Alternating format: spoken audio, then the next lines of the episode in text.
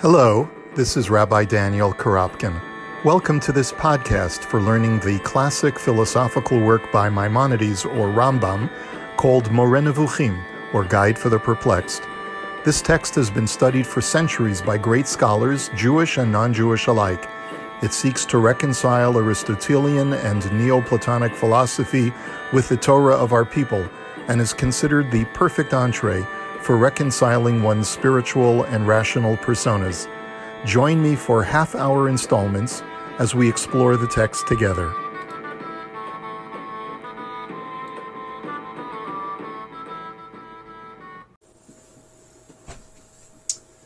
Hi, this is Daniel Korobkin, and we gather together uh, every week on Monday at 7:30 a.m. Eastern Standard Time to study uh, Nevuchim, the Rambam's Guide for the Perplexed. Uh, we are broadcasting from Thornhill, Ontario, in Canada, and we are doing so on behalf of webyeshiva.org, broadcasting live from their Facebook page.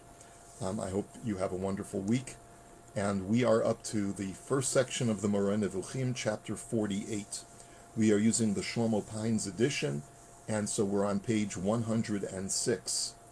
Um, there is a handout that you can easily download, a PDF. If you open up another uh, tab on your browser and go to the Facebook group Shiur in Moreh you'll be able to see the handout for Moreh chapter 48, which is entitled Divine Seeing and the Onkelos Dilemma. So just to get our bearings where we are, in the previous chapter, the Rambam had taught us uh, that uh, whenever we uh, uh, find in Tanakh divine attributions of, of sensory perception, generally speaking, the uh, the prophets will only ascribe to God the senses of seeing and hearing, and in rare exception, they will ascribe to God the sense of smell when it has to do with God imbibing the fragrance of the sacrifices. But generally speaking, only seeing and hearing are ascribable to God because they don't in they don't in any uh, uh, straightforward way diminish the glory of God to say that God sees or that God hears. The Rambam is continuing along in this discussion of hearing and seeing, but in particular, he's going to be bringing in the commentary or the translation into Aramaic of Onkelos Hager. Um, uh, Onkelos is the Aramaic translation that we find in, in almost every Chumash in every uh, copy of the Pentateuch.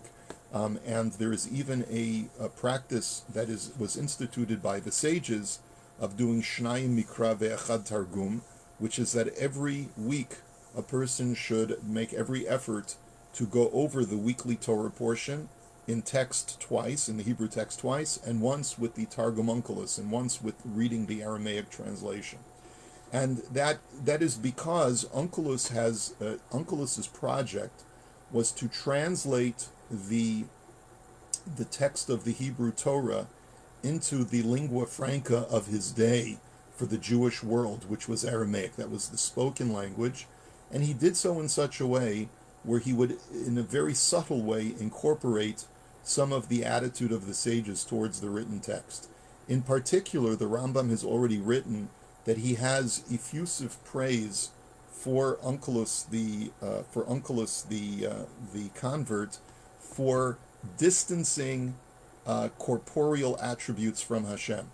So we've seen the Rambam quote Onkelos a couple of times before, where uh, he praises Onkelos for translating the text in a different way, so that when one reads it in its translation, one should not get the misunderstanding that God has, has in any way any corporeal features.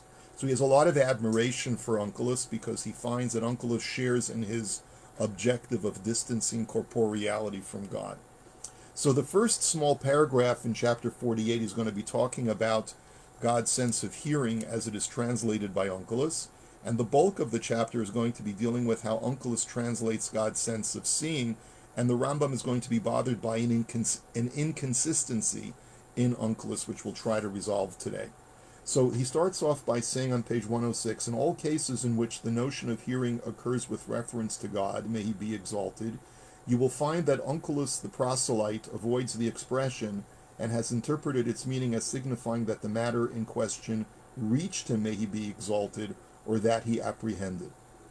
So, whenever the this, the the text of the Chumash says Vayishma Hashem that God heard, Onkelos distances that idea of sensory perception because that's over that's overly anthropomorphic, and therefore it simply means that the information entered into God or or came to God.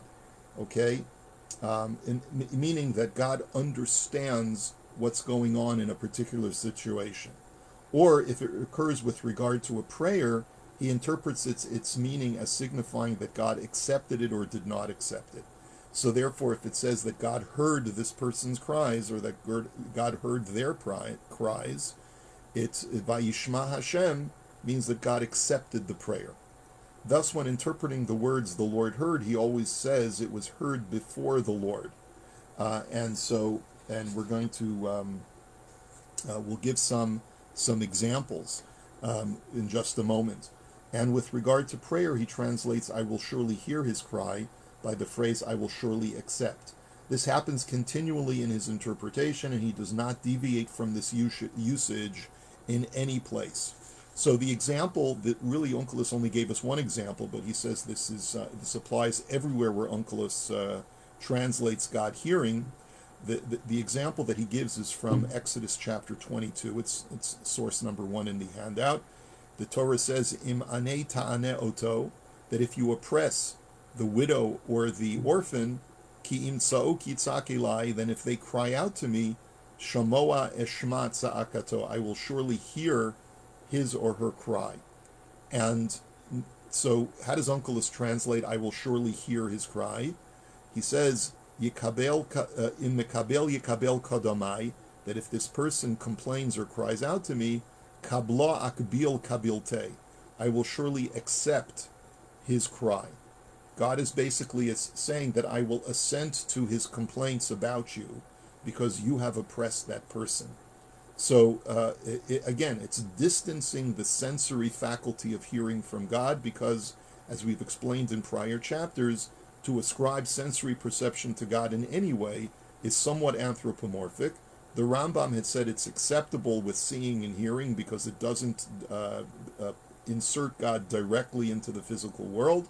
But nonetheless, Onkelos distances that idea of God actually, in a sensory way, hearing something by saying that it comes to God's attention or God is able to apprehend or uh, understand what is going on or accept the cries of that individual.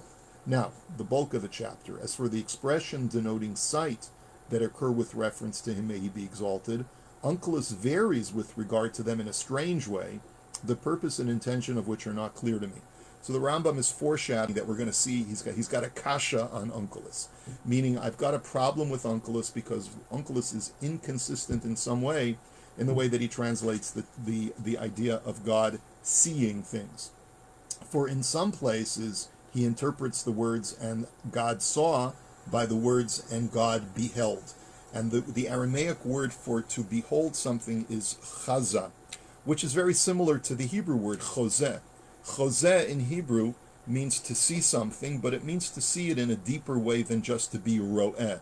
Ro'eh is a superficial, is superficial seeing, and chozeh means a deeper seeing. For example, you've heard of, uh, perhaps if you're into Chassidut, you've heard of the Choizem Lublin, the seer of Lublin, a person who can, in a penetrating way, see things perhaps with some level of divine inspiration. And so it implies a deeper kind of seeing than just sensorily with the eye, but rather chaza. Whereas in other passages, he interprets these as follows And it was revealed before the Lord. And that term means Galei Kadam Hashem. Revealed before the Lord is, is again, a, a way of passively saying that the information comes to God instead of saying that God was able to see it. So the difficulty is going to be why does Onkelos sometimes have no problem with seeing that God is actively seeing, provided that he uses the Aramaic word chaza instead of the normal seeing? And why is it that sometimes he has to use the passive terminology of it was revealed before God? Now, the fact that in his interpretation he uses the words and the Lord beheld, chazah, is clear proof that the word to behold is equivocal in the Aramaic or Syriac language, inasmuch as it indicates both the notion of an apprehension of the intellect and that of an apprehension of the senses. In other words, the word chaza, that God is able to something, just like in English you say, I see what you mean, it doesn't mean that I'm physically seeing, but it means that I'm understanding what you're saying. And the word choseh has that dual meaning, and therefore there's nothing wrong with saying that God was chaza because it doesn't ascribe necessarily a physical sensory perception of actually God seeing something with an eye, but rather it means that God is able to understand what is going on. This being so, according to his opinion, I wish I knew why in some cases he avoids the expression and interprets the Hebrew word as, and it was revealed before the Lord, Galei Kadam Hashem. Why then wouldn't Onkelos be consistent and use the word in all cases? When I examined the copies of this translation that I could find, and with all what and and with all what I had heard in the course of instruction, so the Rambam says, so I tried to do some little, you know, a little investigative work. I tracked down as many manuscripts of Onkelos that I could find to see perhaps I had gotten some corrupted copies, corrupted translations. Um, and I also went back in my memory to review to myself what I had learned when I was a little boy in Cheder. And uh, Rav Kafich makes a point of saying is that this very short phrase is indicative of the fact that the reason uh, uh, boys would learn Targum Onkelos, the, Onkelos translation in yeshiva or in the Cheder, was particularly because this was part of the Torah Sheba'al Peh transmission. In other words, the reason why the sages gave us this law that we're supposed to do Shnai Mikra ve'echa Targum, read the Chumash uh, of the Parshat Hashavua twice every week, together with the Onkelos translation, is because Onkelos's role is to incorporate Torah Sheba'al Peh, the oral law, in his translation. This was a uh, this was specifically instituted as a um, as a refutation of the of Karaism, which was uh, which was uh, a threat to Judaism uh, beginning in the eighth and 9th centuries. And as a result, the rabbis instituted that when you go over the weekly Torah portion, make sure you use the Onkelos translation, who will help you incorporate Torah Sheba'al Peh into everything that you study. And the Rambam is alluding to this because he's saying this was part of my uh, pedagogy when I, from the time that I was a little boy, and they would make us memorize not only the words of the Torah portion, but they would make us memorize Onkelos's translation as well. But in any event, I looked at all the manuscripts I could find. I went back in my memory to remember what I had learned as a little boy about the Targum Onkelos that I had was forced to memorize, and I discovered that in the cases in which the word seeing, chaza, is found in conjunction, or sorry, in, in, in which the word seeing, God seeing in Hebrew, is found in conjunction with wrongdoing or harming and committing an act of aggression, he interprets it as it was revealed before the Lord, V'gali kadam Hashem. Um, thus, there is no doubt that the word to behold has in that language the meaning to apprehend and to establish the thing apprehended as it is apprehended.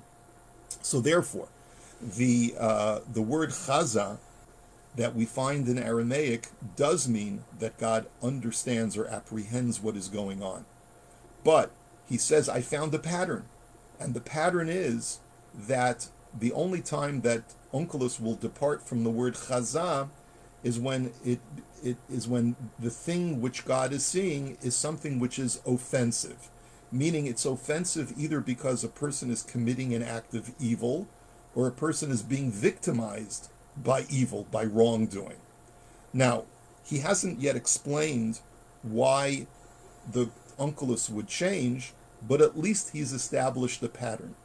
Now we're going to get down to the sort of the the, the, the basis of this idea as to why Onkelos would change. The Rambam's going to allude to it. It's essentially going to boil down to the fact that God does not want to behold directly something which is evil or an act of wrongdoing, an act of an act of malice to to anyone uh, or anything. Uh, that's because, as we'll see, uh, he'll quote a pasuk in Chavakuk shortly that God does not look upon evil. God does not wish to look upon evil because it is contrary to his wishes, it is contrary to his whole plan for creation. And based on the fact that humanity was endowed with free will, when a human being abuses that free will to commit a sin or to bring harm upon another individual, God is not ascribed with looking upon it, just as a very sensitive person perhaps would look away when they are shown an act of violence. You know, sometimes, you know, if you go to a movie and you see something, someone about to be uh, uh, uh, hit or about to be victimized, so you turn away because it's not something that you want to uh, uh, endorse even by just looking upon it. And so, in a similar way, the Rambam is describing that Onkelos will change the translation of God saw to that it was it came to to it came before God. It was revealed before God, because in no way does Onkelos wish to ascribe that God in any way is endorsing or sort of sanctioning the act of evil that is taking place in the world. Okay, so uh, so we're going to give some examples. Um, therefore, when seeing is mentioned in connection with wrongdoing, he did not say and the chaza that God's beheld, but and it was revealed before the Lord. For I found that the word behold to interpret the term seeing in all passages in the whole Torah in which the Hebrew word is used with reference to God, except in the verses that I am about to cite to you. And he's going to give us a whole series of these verses.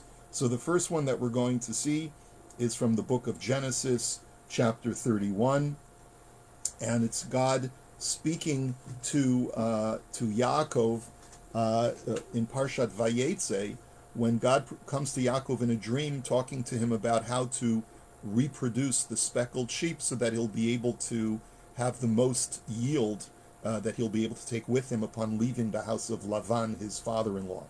And at the end of the pasuk it says, "Ki ra'iti et kol asher Lavan osalach," because I have seen everything that Lavan has done to you. And instead of saying vachazeti, that I saw everything that, or I beheld everything that Lavan did to you, Onkelos translates it as aregale kadamai, uh, because it has been revealed before me, yat kol de Lavan avidlach, that everything has, uh, Lavan has done to you. I actually skipped a, a pasuk, and I meant to quote from uh, Genesis 29 first, because that's the first one. Uh, it says, um, uh, with uh, two chapters before that, also in Parshat Vayetze, when it talks about Leah giving birth to Reuven. It says in that pasuk that she called him Reuven, behold the son, ki ra'ah Hashem be'onyi, because God has seen my affliction. Because as we know, the pasuk says that Yaakov did not like Leah, and because Leah detected that she was not beloved by Yaakov, she called her son Reuven that God has seen my affliction, my oppression at the hands of my husband who is uncaring and does not love me the way that he loves my sister. And he and he Onkelos translates that as Are Gale Kadam Hashem El Bani, that it has been revealed before God. Not that God was Chaza, but rather Gale Kadam Hashem. Again, these are all examples of where Onkelos changes from the word Chaza to the passive Gale Kadam Hashem, that it was revealed before God. Okay, next. Uh, sorry, so sorry for getting that out of order. Um, although in the case in the case of the uh, and he and the Rambam points out that in the case of the story with Lavan, God is speaking via an angel, an apprehension indicative of his establishing the fact apprehended by him cannot be ascribed to him because this fact this fact consists in wrongdoing. In other words, the fact that uh, an angel appears before Yaakov and not God himself is God is again a distancing uh, of God's actually seeing an act of wrongdoing. So this confirms the Rambam's thesis that uh, uh, the Onkelos is striving to distance the idea of God actually seeing evil being wrought in the world because God does not want to look upon it directly because that in a sense would be in some way sanctioning it. Other examples, and God saw the children of Israel, which is from Shemot chapter 2. Vayar Elokim b'nei Yisrael, God saw the affliction of the Jewish people at the hands of the Egyptians. Again, it doesn't say Vachaza over there, it says rather Vigale Kadam Hashem. Translated by him, and the enslavement of the children of Israel was revealed before the Lord. Another example, Um, uh, again, in this time in Exodus chapter 3, God says, Vayomer Hashem ra'o ra'iti et oni ami asher b'mitzrayim. I have surely seen the affliction or the po- impoverishment of my children, of my nation in the land of Egypt. And there too, it's migla gale kadamai, has been revealed before me. Okay, next one. Um, and I have also seen the oppression. Now that's also in chapter three. The gam ra'iti et halachatz. I have seen the pressure. Va'af gale kadamai. Again, revealed before me, and not that I have beheld. Uh, um, the Rambam goes through several more examples. For the sake of brevity, I'm going to, uh, uh, you have all of the examples that he gives, um, uh, all on your sheet. Um, uh, Exodus chapter 4, verse 31, Exodus chapter 32, verse 9, where it talks about the sin of the golden calf. It says, Vayomer Hashem el Moshe, Ra'iti et ha'am hazeh, I have seen this nation, meaning I have seen the sin that they have committed of worshipping a golden calf. There too, Galei Kadamai, it has been revealed before me, uh, meaning I saw the disobedience of the Jewish people. Okay, another example, Parshat, ha, uh, uh Parshat Ha'azinu, at the end of the Torah, uh, where there's uh, Vayar Hashem Vayinatz, that, uh, that God uh, saw and he was uh, angered at the sinfulness of the Jewish people. This is uh, Moshe prophesying about the future. There too, the Galei Kadam Hashem was revealed before God. And later on in the very same chapter, Deuteronomy chapter 32, it says, Ki Eki ozlat yad, that God will see that the Jewish people have become weakened by their oppressors. And there too, God does not want to look upon that directly. It says, Are Galei Kadamohi. It was revealed before him. Now, let's get to the punchline. All these passages, which is where we are now in the bottom of page 107, all these passages are consistent and take into account the verse, this verse in Chavakuk, chapter 1, verse 13, Tohor Einayim Meiraot Ra, that God is of pure eyes and cannot look upon evil. Okay? Um, Vehabet el amal lo tuchal. To look upon oppression, you cannot do, says God. Now, that's not that God is in, incapable of doing it, but that God does not wish to sanction this. It's interesting because Kafich, in his commentary, also brings a similar passage in Iyov, and in the way that it's translated by Reb Saadia Gaon, it means the same thing. I believe the Rambam did not bring this verse in Iyov chapter 35 simply because it has multiple ways of translating it, but the way that Reb Saadia Gaon translates, the words are as follows: Ach shav lo yishmakel, v'shadai lo yishurena that God will not look or will not listen to that which is shoved, that which is false, or that which is evil. And God will not look upon it. It's the same idea that God does not wish to directly look upon evil such as to sanction it in any way. It is on this account that Onkelos translates every reference to enslavement or disobedience by the Galei Kadam, Kadam Hashem. It was revealed before him, or it was revealed before me. However, so you would think, end of story, end of chapter, the Rambam has resolved the dilemma of Onkelos. The inconsistency in Onkelos is not inconsistent. Normally, Onkelos translates God saw as vachaza. When there's any kind of sinfulness, which we don't want to ascribe to God actually seeing or sanctioning, it's vagale kadam Hashem. Good, right? No, not so good. However, this excellent and lengthy explanation, which is not subject to doubt, is spoiled for me by three passages that, if the analogy held good, meaning that if my thesis is correct, it ought to have been interpreted by him as Vigale Kadam Hashem. There are three passages in Chumash which talk about something negative, something sinful. And instead of translating it as Vigale Kadam Hashem, Onkelos uses the standard translation of Vichaza. So I'm left with a dilemma. But in the copies of his translation, we find that he translates, and the Lord beheld, Vachaza Hashem. So, what are the three passages? So, the three passages, two of them have to do with the state of man before the flood. And this is quite interesting. It says, and you turn, turn over the handout, Vayar Hashem, this is in Genesis chapter 6, Ki rabba ra'at ha'adam ba'aretz, that the evil of man was great in the land. the chol yetzer machshavot libo rak kol hayom, and the entire inclination of man, all of the thoughts of his heart, was purely evil the entire day. We would expect, if it's talking about sinfulness, that it would be it would say vigale kadam Hashem. No, it says vachaza Hashem, that God saw or God beheld directly, and so there you see the Onkelos is not being consistent with this thesis that the Rambam has presented to us. The other example, source number 16, uh, the same chapter, just a few verses later in verse 12. Vayar Elokim et haaretz v'hinei nishchata, that God saw the earth and it became completely corrupted through man's behavior. Translation, Vachaza Hashem, God saw or beheld directly, not that it was revealed before God. Second inconsistency. And the third example that he brings is going back to the story of Leah, where Leah is hated by Yaakov or disliked by Yaakov. And there it says that not that it was revealed before God that Leah was uh, was hated.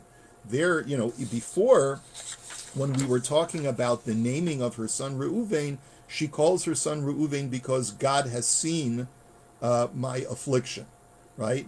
Uh, and she Kira'ah Hashem be'oni, God has seen my affliction. And their Onkelos translates it as Galei Kadam Hashem, it was revealed before God. But in just a uh, in just a, uh, a, a verse before then, in the very same chapter in Genesis chapter 29 verse 31, it says Vayar Hashem ki Leah vayiftach rachma, that God saw that Leah was despised, and as a result, God opened her womb to make her fruitful, to make her be able to have children, whereas Rachel was still barren. And there, what's the translation that Onkelos offers for Vayar Elokim, that God saw that Leah was hated? Vachaza Hashem. Again, inconsistent with the thesis that any time that oppression or sinfulness is being described, uh, Onkelos will translate it as Vigale Kadam Hashem instead of Vachaza. So what's going on? The, uh, uh, so the explanation that seems to me the most probable, the only way that I can answer this dilemma, this question, is that those are mistakes that have crept into the copies of the translation, for we do not have Onkelos's autograph of these passages. Meaning, it must be a ta'ut sofer. It must be an error. There must be a problem with the girsa, with the version that we have, and there was there was some corruption in the text that was passed down to us. And why can I say that? Simply because we don't have the original kitav yad. We don't have the original uh, handwriting of Onkelos. So this was a, an, an, error from the transcriber of Onkelos's original translation. And in those three places, the transcriber made an error in transcription. Because if we had, we could have said that perhaps he had in mind some interpretation with regard to this. Now, we're going to get back to that in just a second. But then the Rambam wants to finish us off by giving us uh, one more example uh, having to do with the story of the Akedah uh, Akedat Yitzchak, the binding of Isaac. As for his interpreting the verse, God will see for himself the lamb. We in, in Genesis chapter 22, when we read the story of the Akedah, Isaac asks his father Abraham, Where is the sheep that we're going to use for the sacrifice, father? And Avraham answers to Yitzchak in verse number 8, Vayomer Avraham, Avraham said to him, Elokim yir'eh lo haseh le'olabini. God will see for him, will see for himself where the sheep is. In other words, God will find the sheep.